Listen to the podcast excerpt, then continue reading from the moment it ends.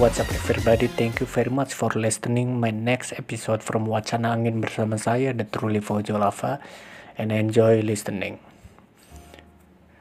Gimana kabarnya kalian semua? Baik-baik saja? Lama tidak bersua, sudah lama banget gue bikin podcast. Dan faktor males aja sebenarnya kalau lagi pengen, kalau lagi enggak. Tolong emang emang yang paling ditanyakan dalam mengerjakan sesuatu adalah bentuk konsistensinya ya. I don't know man. Tapi namanya rasa malas itu bisa banyak munculnya. Mungkin karena terlalu senang dengan kehidupannya atau banyak sekali pekerjaan sehingga dia sibuk dan alasan malas dan sebagainya. Padahal ada waktu juga. I don't know man uh, gue pengen ngebahas tentang eh, kasus yang lagi ngetrend sekarang, oke? Okay? Yaitu perundungan yang ada di KPI atau bullying lah di dalam KPI. You know, uh, mungkin sebagian udah ada yang baca ya, tapi yang belum tahu memangnya apa yang terjadi di KPI sehingga ini bisa jadi besar di Twitter ya. Ini sempat trending di Twitter. Jadi di kasus KPI ini ada ada satu karyawan, dia dibully oleh karyawan lain dan di dalam kasus tersebut yang paling parah adalah mencoret-coret buah jakar ya dengan spidol dan itu merusak mental si orang tersebut. Uh, lu kalau lu belum percaya lu bisa searching di Google ada surat pernyataan, surat laporannya dan lu bisa baca di situ. Well, you see ini adalah sesuatu yang gue pikir apakah jadi gini kan KPI itu adalah sesuatu bukan suatu KPI adalah lembaga pemerintahan instansi pemerintahan yang notabene polisi moral. Kenapa bisa gue bilang polisi moral? Karena pada dasarnya KPI itu memilah apa yang bisa disiarkan dan apa yang tidak di televisi which is banyak sekali orang yang nonton di TV dan menilai dari tayangan tersebut. Dan itulah tugasnya KPI. Jadi sebenarnya tugasnya KPI adalah tukang tegur, oke? Okay? Tugasnya KPI adalah tukang tegur. Misalkan ada salah satu channel TV yang menayangkan hal-hal berbau seksualitas yang terlalu vulgar dan itu kan tidak baik untuk ditonton anak-anak. Nah itu kemudian channel TV tersebut merasa bahwa ah kayaknya nggak baik deh kalau terlalu menonjolkan seksualitas makanya di blur. Nah sebenarnya tugas KPI itu bukan bukan ngeblurringnya tapi menegur apabila ada tayangan yang tidak layak karena channel TV di Indonesia itu udah terlalu takut ditegur dengan KPI makanya yang mengkhawatirkan itu sudah disensor duluan padahal belum tentu. Gue nggak bilang kalau gue ngedukung KPI ngomong kayak gitu tapi memang tugas KPI seperti itu. Dan memang secara kenyataannya uh, implementasinya ternyata tidak seperti itu. KPI ternyata banyak banyak melakukan menegur sesuatu yang kayaknya nggak perlu ini ditegur dan kayaknya ini bisa lolos-lolos aja. Cuman karena sudah dibikin seperti itu setnya makanya channel-channel TV ini pada takut duluan untuk untuk tidak memblur tayangan-tayangan yang seperti itu. Kayak contoh, ya lo, lo tau lah. Ini kenapa inilah kenapa banyak orang-orang lebih senang nontonin YouTube daripada nontonin TV ya karena seperti itu. Uh, selalu ada blur-bluran yang nggak jelas kayak si juga Doraemon ya. Si juga Doraemon dia pakai bikini ke pantai terus bikininya di blur. Pikir gue adalah emang siapa yang terangsang melihat si juga kayak begitu gitu. Kalau misalnya ada orang tua yang bingung dengan kenapa sih juga pakai uh, bikini di pantai bingung untuk ngejelasin ke anaknya gimana menurut gue aneh. Karena ya lu tinggal jelasin si juga pakai baju renang pakai bikini di pantai itu bisa lu jelasin dengan akal sehat akal sehatnya memang ada, ada gitu logikanya memang ada. Karena memang itulah logikanya. Kecuali yang nggak masuk jalankan untuk yang pakai bikini ya. Bahkan di luar-luar sana malah ada yang tidak pakai bikini telanjang bulat di situ. Di luar-luar itu ada seperti itu. Di Amerika banyak. Uh, di Indonesia untuk mengaplikasikan itu sepertinya tidak mungkin tapi ya kita nggak mau nyamain Amerika dan uh, Indonesia dalam hal pengebluran Nah, kita balik lagi ke kasus perundungannya. Men, maksud gue adalah seorang KPI itu polisi moral, oke? Okay? Kenapa dia merundung uh, karyawannya sesama karyawan dengan mencoret-coret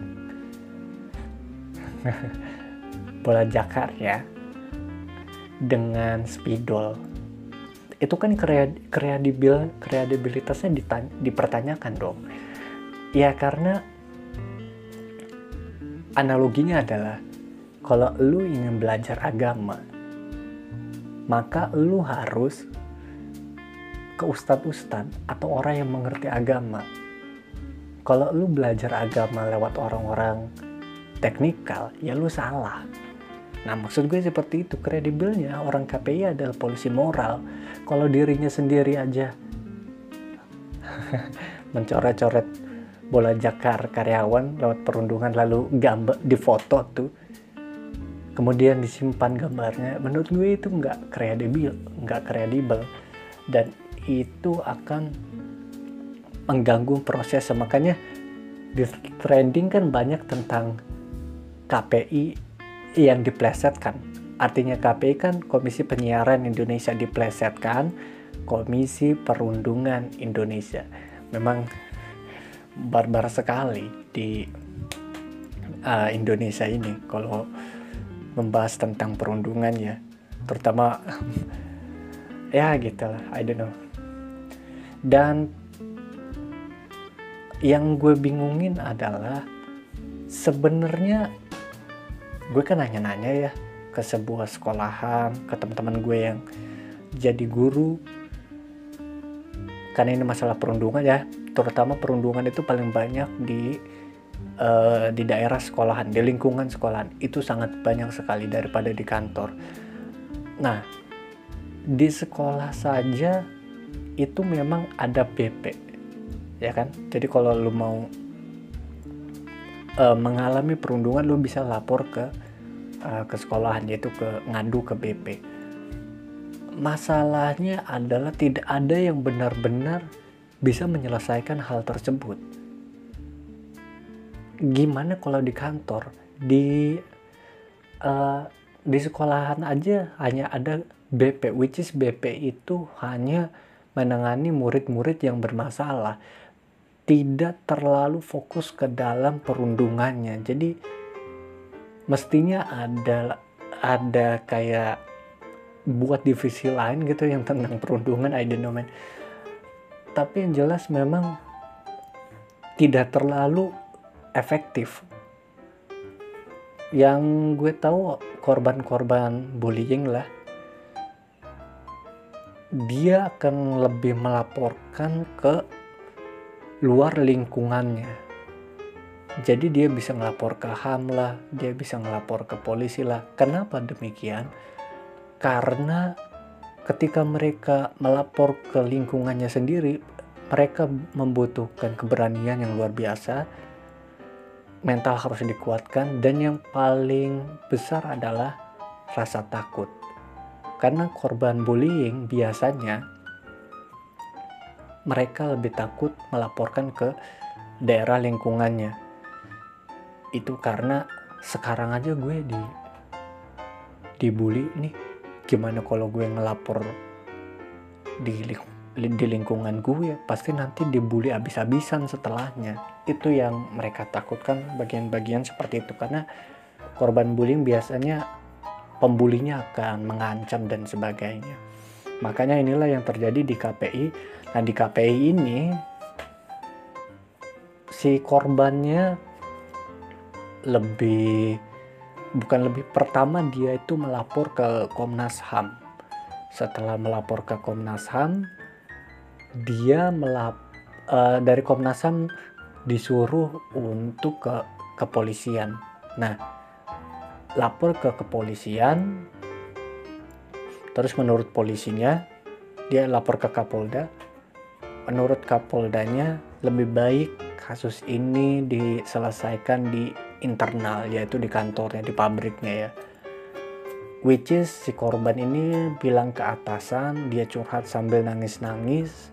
Kemudian si atasan hanya hanya menempatkan ke orang-orang yang yang lembut, yang baik, tempat kerjanya dipindahkan. Jadi orang-orang korban, eh korban, si pembulinya tetap ada, cuman ada di tempat yang berbeda. Uh, menurut gue pilihan yang baik atau tidak, gue pikir kalau melihat dari sisi dari si korban jelas tidak. Karena korban bullying itu uh, akan mena akan mengalami mental yang benar-benar kuat. Apa apalagi kalau lu mentalnya benar-benar benar-benar nggak sekuat yang lu pikirkan maka yang terjadi adalah kan lu melihat orang yang pernah lu bully itu eh orang yang pernah lu bully uh, orang yang membuli lu ya ya yang terjadi adalah uh, psikologi lu terganggu lagi dan terganggu lagi dan itu nggak kelar-kelarnya. Dan dia itu mulai kerja kalau nggak salah 2018 atau berapa gitu. Ada empat tahun kerja atau lima tahun kerja dia di KPI uh, dan selama itu si korban selalu dibully oleh teman-temannya. Oke, mungkin dari beberapa orang akan bilang kalau lebih ya lu salahnya lu ngapain lu uh, tetap bertahan di KPI mestinya lu keluar aja lah kan lu kerja di sana malah ngerusak mental lu well ada beberapa faktor yang yang gue nggak setuju dengan pernyataan tersebut. Memang itu adalah pilihan yang mudah. Gue akuin itu adalah gue bukan enggak gue nggak bilang kalau pilihan itu salah karena masuknya pilihan itu adalah pilihan yang benar keluar dari kantornya. Cuman faktor-faktornya adalah satu. Mungkin dia tahu susahnya cari uang, cari makan dan cari sebuah pekerjaan. Makanya dia tetap standby di kantornya perusahaannya. Kedua orang ini suka dengan pekerjaannya. Karena yang gue tahu KPI itu sebenarnya kerjaannya spesifik loh. Lalu ketiga adalah ini orang. Nggak ya sayang dengan orang tua dan keluarga dan sebagainya. Banyak faktor sebenarnya.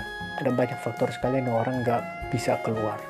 Salah satunya mungkin adalah tuntutan keluarga dan nggak bisa kita pungkiri kalau cari uang itu benar-benar susah. Dan sebenarnya nggak masuk akal ketika kenapa harus si korban yang keluar? Kan korban yang benar mestinya yang keluar itu adalah si pembulinya.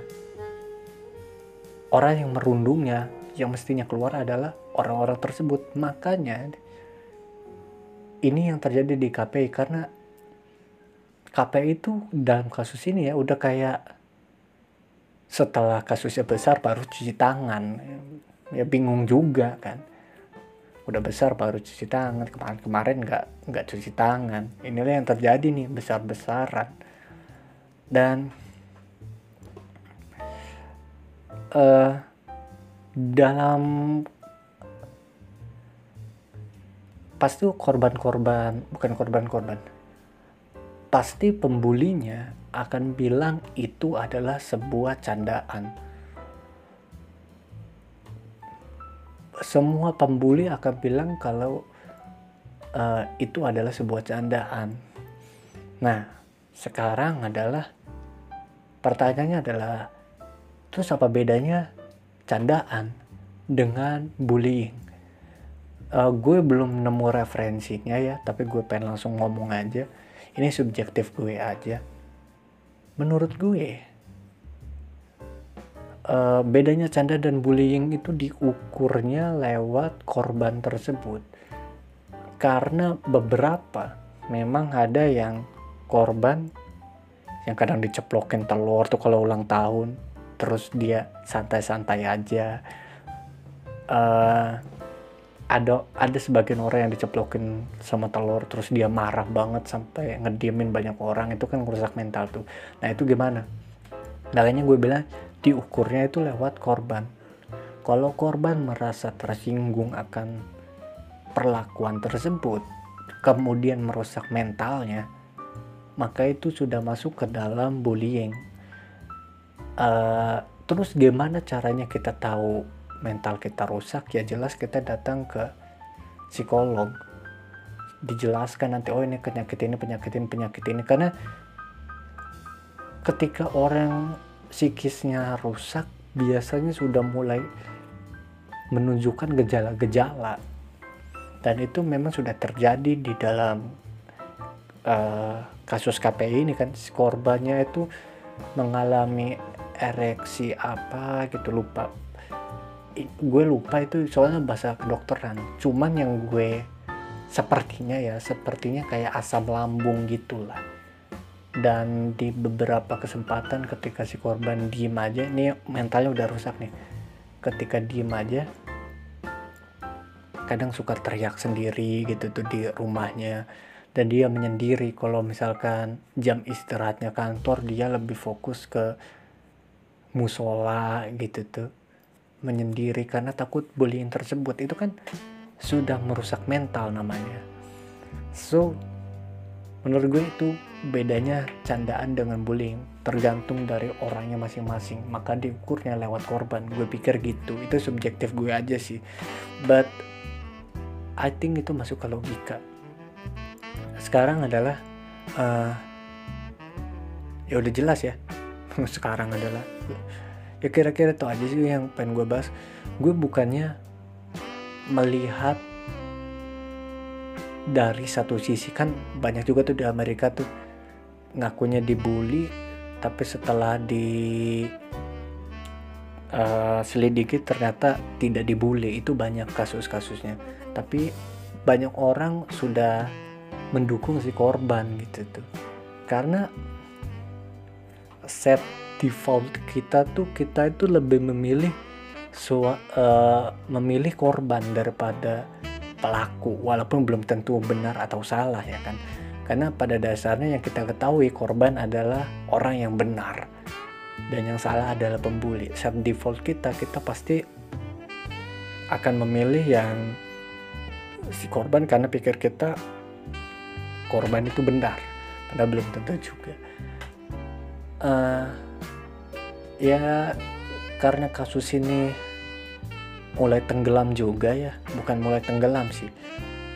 Kita tuh pada dasarnya orang Indonesia lebih fokus melihat berita itu lewat media sosial yaitu ya Instagram atau Facebook dan sebagainya. Jadi yang keluarnya memang tentang Coki Coki Pardede kan yang nyabu dan sebagainya jadi seakan-akan uh, kasus KPI ini tenggelam. Padahal kalau ngomongin kompleksitasnya lebih kompleks kasusnya KPI dan itu yang mestinya harus dibesarkan. I don't know man. Uh, itu aja deh kayaknya dari gue. Thank you very much telah dengerin gue. Uh, semoga kalian enjoy apa yang gue omongin dan paham apa yang gue omongin terima kasih